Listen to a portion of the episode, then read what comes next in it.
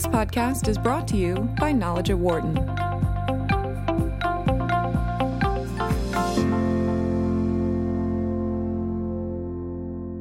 Lunch is apparently becoming a lost art.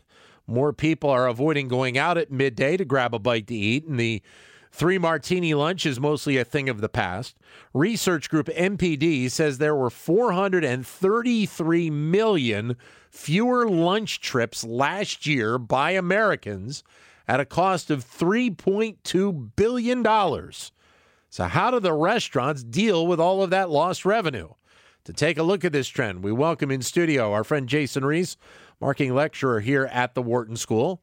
And joining us on the phone is Miguel Gomez, who's an associate professor in the School of Applied Economics and Management at Cornell University. Jason, good to see you again, as always. Hi, Dan. Thanks. Miguel, great to have you with us on the phone. Thank you for joining us today. Good morning, Dan. Thank you for having me. Thank you. Uh, so it appears we're Jason, we're either looking at more brown bagging or people ordering in a bit more. Yeah, it's probably not more brown bagging. The trend towards people eating more food away from home, that's buying it away from home, eating away from home, uh, continues to rise. So it seems to be largely a takeout story. Miguel, how about you? Well, I think that uh, if you look at the, the uh, if you look at the long-term trends, uh, uh you see that the food away for, from home has been stuck into 50% of total spending for the past 12 years. Uh, and is not looking to be increasing. So I think it's a question of macroeconomic forces and also more competition for for, for, for from supermarkets.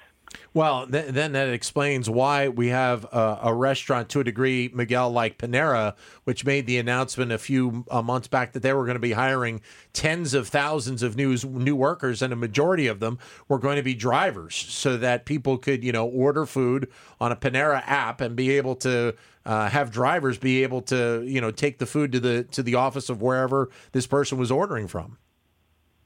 Yes, I think that's absolutely right. And is this uh, demand of consumers for convenience? They have less time.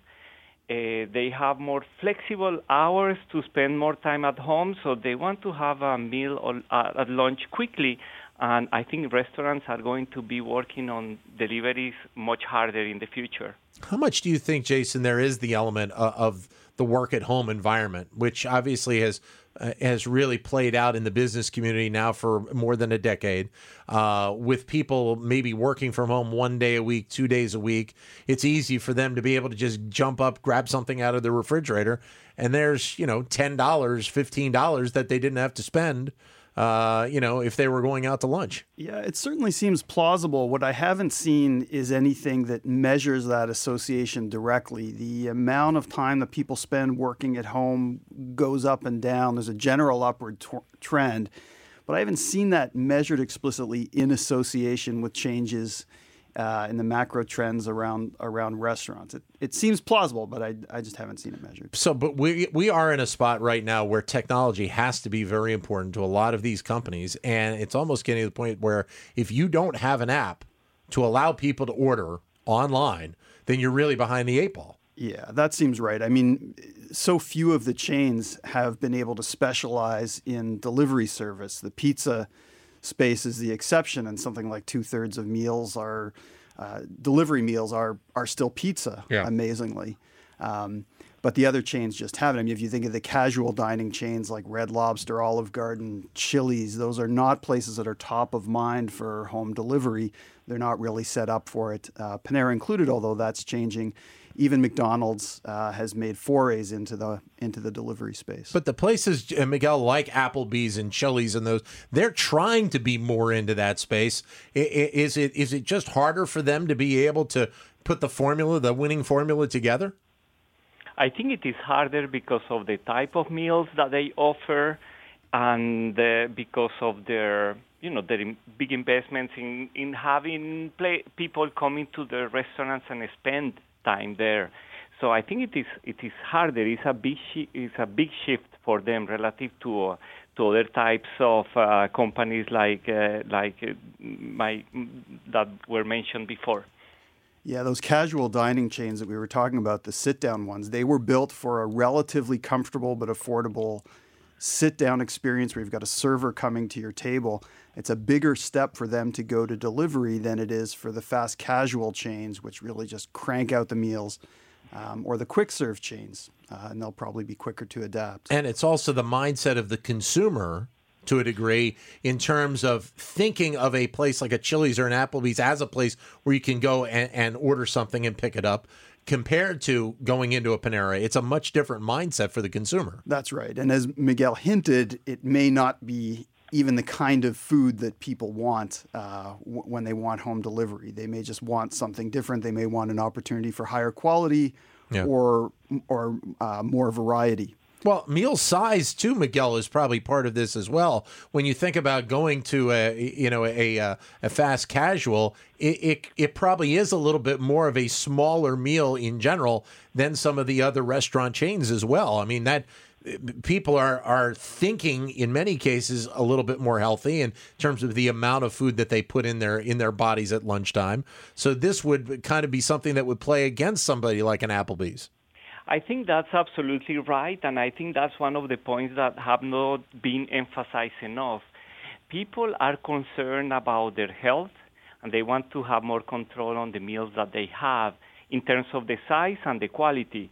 And I think part of the what I was mentioning before about uh, having better options in supermarkets to get ready to consume meals that are maybe uh, maybe have less calories or, or more desirable attributes are a big big component. Uh, things that you can put very easy together at home that you can bring to the to the to the to the office to eat. But also i think is also attributed to this to the big push of the restaurants for increasing uh, breakfast meals. And breakfast meals are smaller and have smaller tickets. So i think that also has an impact on, on, on performance of restaurants. Well, how how is this changing also the structure of a lot of these restaurants in terms of staffing and and, and the, you know the amount of time that they will have people on the clock? Uh, Miguel, I would think that if if we have seen this much loss in one year, three point two billion dollars in one year, it has to change a little bit of the thought process of the industry in terms of their staffing.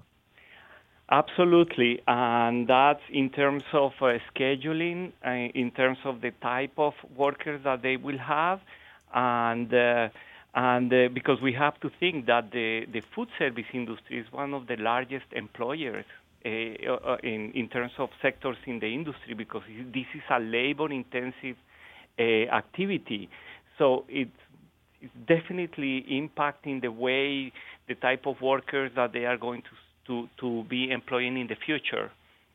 Jason?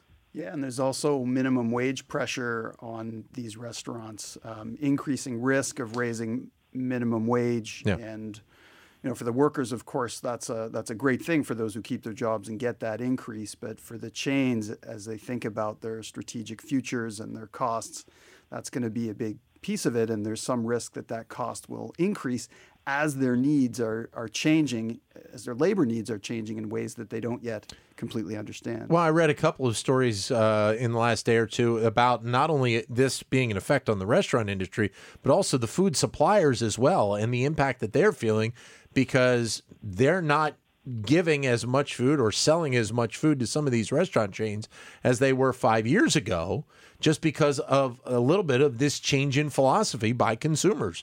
More, you know, more of this food is probably end up going to the grocery chains and the, you know, the variety of different locations, but it's not going to the restaurants. Yeah, I mean, Miguel is closer to the supply chain story than I am, but Yeah. it's certainly going to have impact uh, throughout the entire supply chain. Um, and yeah, I've seen some of those articles as well, suggesting some, at least the, the chicken um, suppliers uh, are, are feeling the hit for the declines in lunch and dinner uh, restaurant meals. Miguel? Absolutely, and uh, it's interesting because uh, from the supply chain's perspective, when you are uh, serving restaurants, your business model is completely different than when you are serving the supermarket industry in terms of quality standards, packaging, presentation of the product. So yes, there are big changes in the supply chain because in because uh, in terms of quality of the pro- products tend to have uh, different standards of quality because in the grocery store you want products are usually sell fresh so you want them to look good. The package is very important and is a very important component. So so there is uh, definitely the the largest uh, food uh, producers in the country call it dairy call it uh, meats or fruits and vegetables they are they are making adjustments to try to to try to shift channels to some extent 844 Wharton is the number if you'd like to join in and give a comment. 844 942 7866. If you're somebody that isn't going out as much as maybe you were a couple years ago, give us a call. Tell us why. Give us your reasons and your thought process. 844 942 7866. Or if you can't get your phone and you're sitting at your desk and you don't want to walk away, send us a message on Twitter at BizRadio111 or my Twitter account, which is at DanLoney21. Uh, does food cost, uh, Miguel, does food cost play a role in this in any way, shape, or form? Yes, I think that's one of the many factors because the the prices of food at supermarkets relative to the prices of food at restaurants has been declining over the past uh, five years, perhaps a little bit more and that's because of what Jason mentions about how important is labor in the cost of a restaurant. So this is definitely playing in favor of the supermarket sector because people are finding cheaper food at the supermarkets than in, in the typical restaurant. How much of an impact is the is the uh, the payment issue of, of labor these days, especially where we see uh, more and more cities are looking at that $15 an hour minimum. Although some of these workers are still not going to be at that level because of the tips that they receive at some of these restaurants, but still, overall, labor costs are, are a, a much bigger factor than they were five to 10 years ago. Yeah, and I mean it's just it's one of the many managerial challenges that these uh, big chains face. They've got changing customer preferences, they've got changing nature of the supply chain, mm-hmm. and the changing labor pressures. And the ones who win will be the ones who figure out how best how best to manage that. But it's it's not it's not easy. There are skill sets involved uh, in these labor forces. You think about uh, the big uh, sit down restaurant chains and casual dining chains, they might have seven or 800 locations, maybe 20 or 30 servers at each of those locations. Yeah. And I don't know. I've not worked as a restaurant server, but uh, I greatly appreciate the people who do serve me meals at restaurants. Yeah. It's it's not easy talking people through their preferences in subtle ways, and peop- and the customer is always fussy in some way. We're trying to maximize different things. I want a delicious meal, but I also have these health objectives, and maybe I want to share with my friend over here. It's not a trivial job to do it right and provide the customer with an in-restaurant delightful experience that's yeah. not going to annoy them in some way. Which, to a degree, is what Chipotle was headed towards un- until they had their issues with the, the the food in their restaurants. I mean, they were seemingly on a pattern of really serving the needs of a lot of consumers until that happened. That's right, and part of that was getting the table service away, be, uh, taking the table service away because it's a it's a hard thing to get right from a from a labor perspective. But yeah, then of course they had their food contamination issues and uh, sales plummeted. They've recovered somewhat, but uh, I believe not to the level that they were uh, two years ago. Miguel, that's this issue seemingly though does not change. Even though it will it will affect staffing, it doesn't change the actual structure of a lot of these restaurants. I mean, it's not like we're going to see Applebee's start to build smaller restaurants. I mean, they're going to keep their their form pretty much the same, wouldn't they not?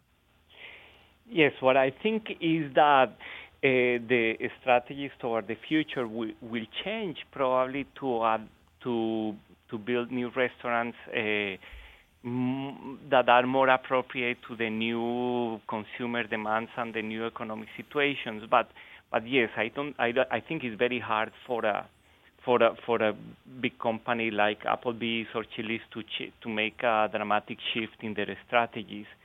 And I just want to mention something about Chipotle because that means that the problem with Chipotle with the supply chain was driven by interestingly by the demand of consumers for local foods.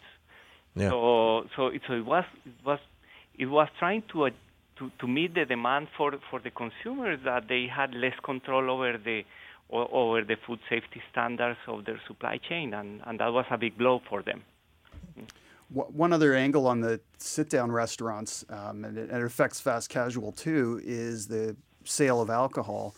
Um, margins are vastly higher on alcoholic beverages. In the casual dining space, as opposed to fine dining, casual dining, it's not necessarily a huge proportion of sales, yeah. but it's a large, very large proportion of margin.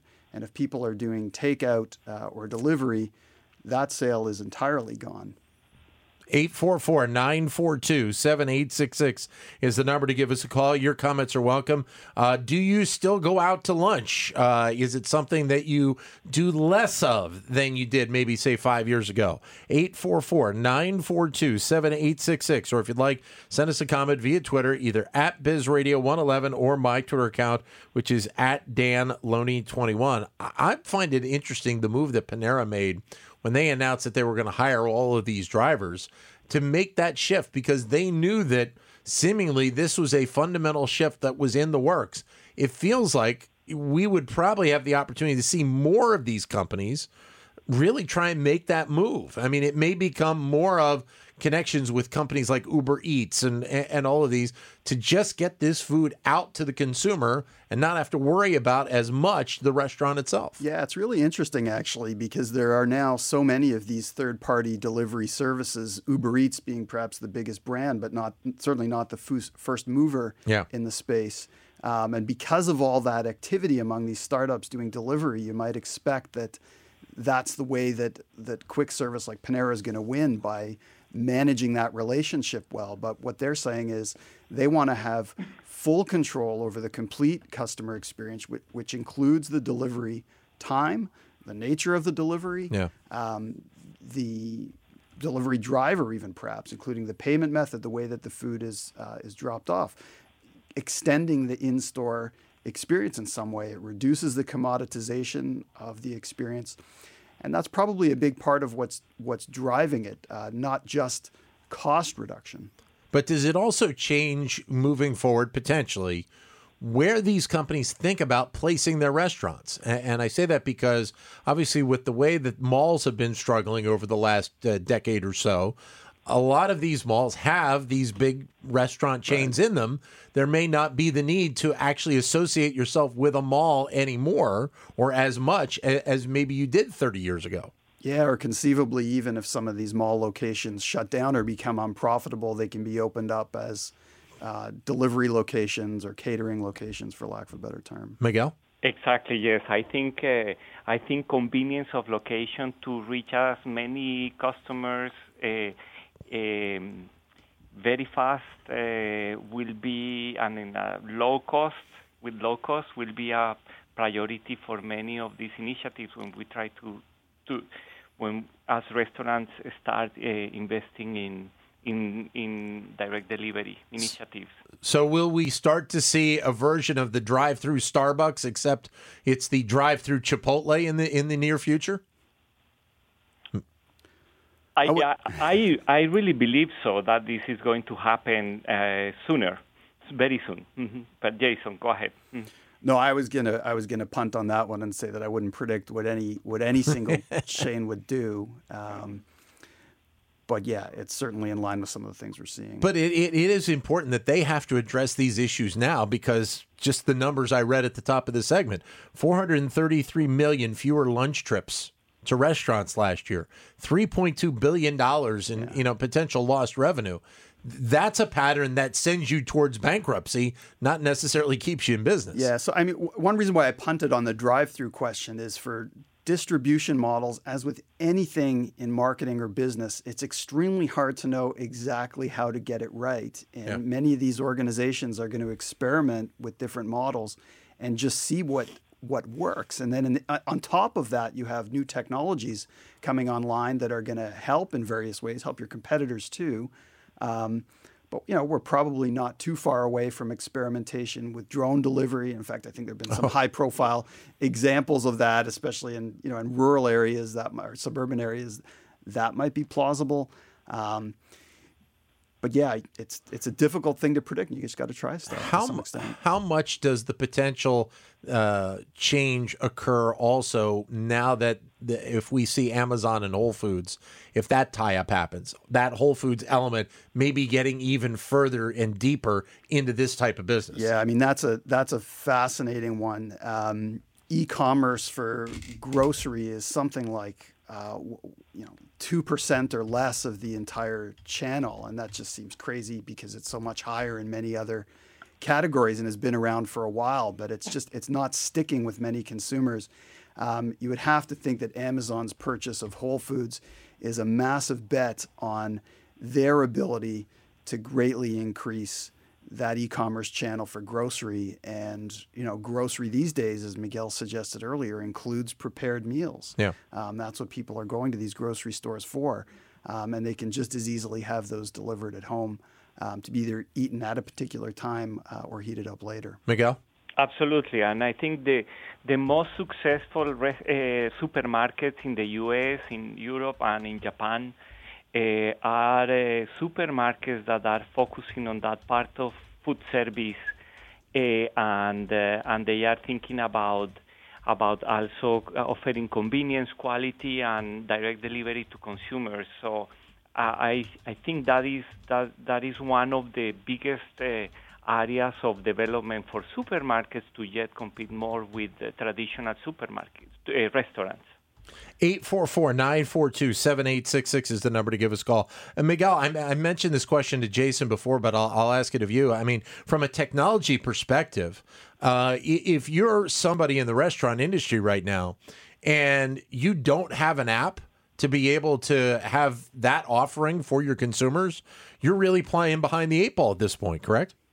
I, I think that's absolutely right. And uh, even if you want to eat in the premises, you probably will see people that want to order in advance.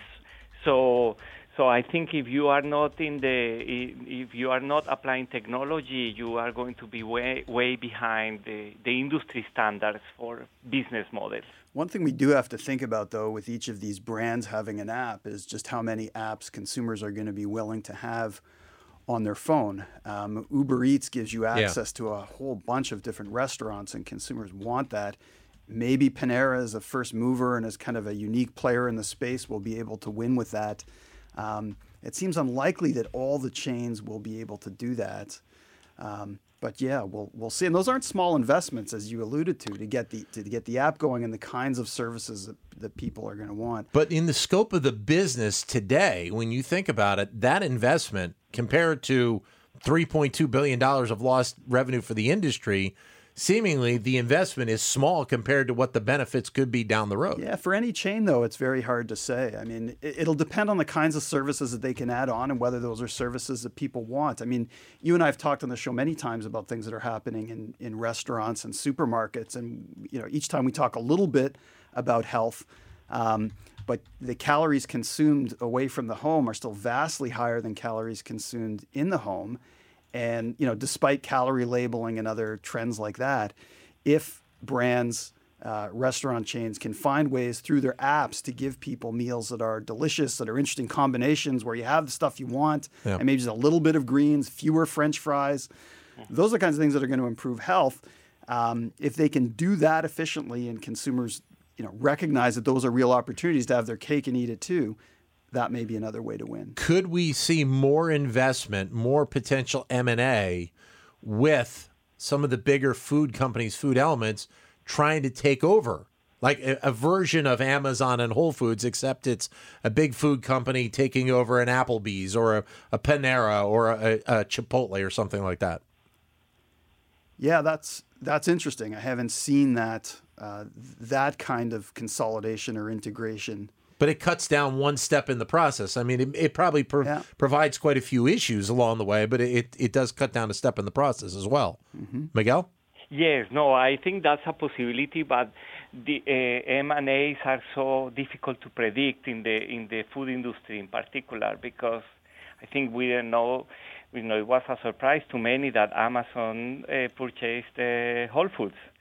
So, but th- that may may as well happen to, to, to take advantage of synergies between industries that are in different sectors. So, what do you think is the best path for a lot of these restaurants uh, to to really follow Miguel, so that they can try and turn this around a little bit? I think they should they should uh, keep uh, the focus on consumers and understand what consumers uh, want. Uh, how are they consuming meals? Why are they uh, going less and less to restaurants to some extent? Uh, and then adapt gradually to strategies that we have discussed that Jason has mentioned to really, you know, at the end, consumer consumers are the the, the king you know, so we need uh, restaurants are there to make them happy, keep keep them happy, and keep them coming, keep keeping them loyal. And I think they just need to adapt. Uh, and um, and an example of that was Starbucks in in the early 2000s when when they started getting new consumers that wanted fast service, good quality coffee, but they didn't want, didn't want to linger. And they had been able to transform the, the at that time they they changed business model and they are what they are today. Chase. Yeah, yeah. I mean that that's exactly right. The customer, the, the the companies that do the best prediction of consumer preferences are going to be the and, and can execute on it are going to be the ones that win. But consumers are fickle. and We have such a high variety of taste. You know, Dan, you showed me offline here an image of a new Dunkin' Donuts product, and yeah. I've got a, a, a friend and neighbor who's uh, one of the top chefs in Philadelphia, and what does he have for breakfast on a regular basis? A, a Dunkin' Donuts uh, beverage. Yeah. You know, it's still one of his favorite go-to things. So the yeah. mix of fine dining and um, and quick serve is always is always going to be there among the same individual. Which really tells me again, going back to something I said before, the location. It you know the joke is in real estate, location, loca- location. This is going to be even more important in the food industry and the restaurant industry in, in the years to come.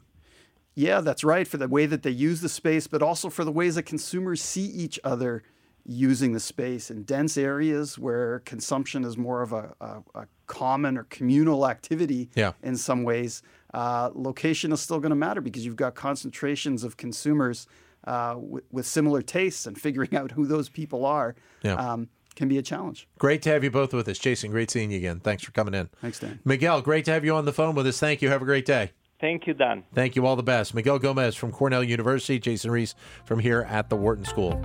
For more insight from Knowledge at Wharton, please visit knowledge.wharton.upenn.edu.